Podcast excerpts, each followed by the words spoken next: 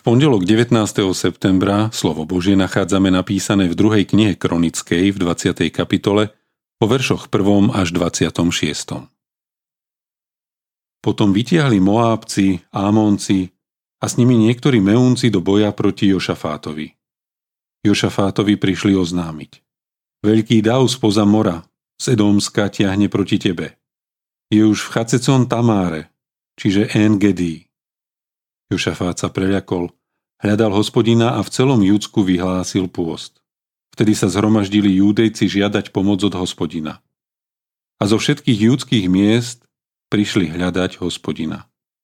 Jošafát stal v zhromaždení Júdu a Jeruzalema v dome hospodinovom pred novým nádvorím.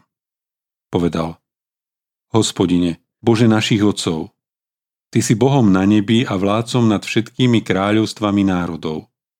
V ruke máš moc a silu a nikto sa nemôže postaviť proti tebe. Bože náš, Ty si vyhľadil spred svojho izraelského ľudu obyvateľov tejto krajiny a na veky si ju dal potomkom Abraháma, ktorý ťa miloval. V nej sa i usadili a postavili ti tam svetiňu pre tvoje meno. Uvažovali. Ak príde na nás pohroma, meč a súd, mor alebo hlad, a predstúpime pred tento dom a pred teba, lebo v tomto dome prebýva tvoje meno a budeme volať vo svojej úzkosti k tebe, ty vyslyšíš a zachrániš. Teraz hľa, Amónci, Moábci a obyvatelia Seírskeho pohoria, cez ktorých si nedovolil Izrael prejsť, keď šiel z Egypta, ale im ustúpil a nevyhúbil ich. Ty sa nám hľa odplácajú tým, že nás prišli vyhnať z tvojho vlastníctva, ktoré si nám pridelil. Bože náš, či ich nebudeš súdiť? Veď nemáme do síl proti tomuto veľkému davu, ktorý tiahne proti nám a sami nevieme, čo máme robiť. Len na teba hľadia naše oči. Všetci júdejci stáli pred hospodinom, aj ich deti, ženy a synovia. Vtedy spočinul zhromaždení duch hospodinov na Jocházielovi, synovi Zechariu, syna Benáju, syna Jejiela, syna Mataniu, Levítu za Sáfovcov. Povedal, dávajte pozor všetci júdejci a obyvatelia Jeruzalema, i kráľ Jošafát. Tak vám, vraví hospodín, nebojte sa a nestrachujte sa pred týmto veľkým davom, lebo to nie je váš boj, ale Boží boj. Zostúpte zajtra proti ním práve budú vychádzať cítským svahom a zastihnete ich na konci údolia pred Jeruelskou púšťou. Vašou úlohou nebude bojovať. Zaujmite postavenie, zostaňte stáť a uvidíte spásu hospodina, ktorý bude s vami, Júda a Jeruzalem. Nebojte sa a nestrachujte. Zajtra výjdite proti ním a hospodin bude s vami.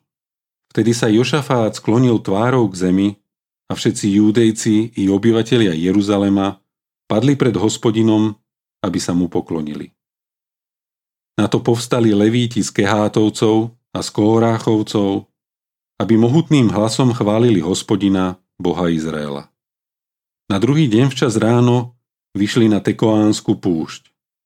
Pri ich odchode si Jošafát zastal a povedal Počujte ma, júdejci i obyvatelia Jeruzalema.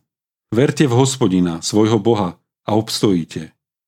Verte jeho prorokom a bude sa vám dariť. Potom sa poradil s ľudom a postavil hospodinových spevákov, ktorí mali v svetej nádhere spievať chválospevy, predchádzať pred ozbrojencami a vravieť.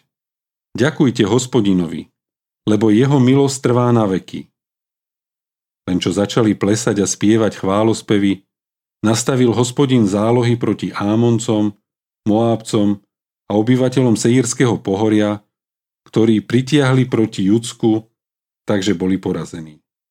Amónci a Moábci sa totiž postavili proti obyvateľom Seírskeho pohoria, aby ich zničili a vyhubili. A keď skoncovali s obyvateľmi Seírskeho pohoria, pomáhali zničiť jeden druhého. Keď prišli júdejci na miesto, odkiaľ sa možno rozhliadnúť do púšte a pozreli sa na ten dav, ležali na zemi už len mŕtvoli. Nikto neunikol. Keď prišiel Jošafád a jeho ľud pobrať kolisť, našli tam množstvo majetku, šatstva a drahoceností.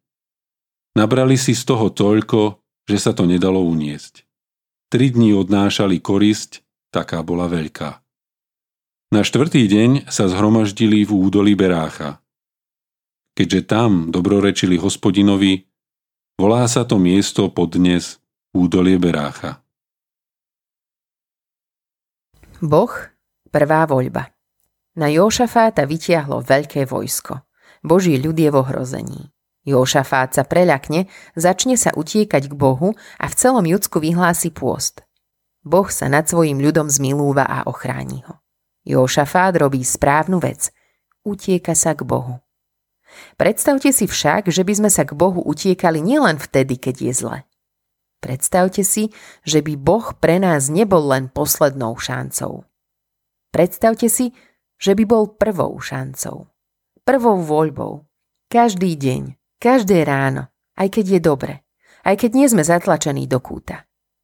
Životy mnohých z nás by vyzerali celkom inak. Bolo by okolo nás viac požehnania. Bolo by v nás viac lásky voči druhým. Bolo by v nás viac múdrosti.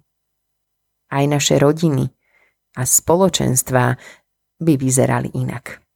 Boh za nás zaplatil. Je našim dobrým otcom. Či nie je múdre čerpať z jeho milosti, radosti a pokoja každý deň? Autorom dnešného zamyslenia je Slavomír Slávik. Modlíme sa za cirkevný zbor Revúca.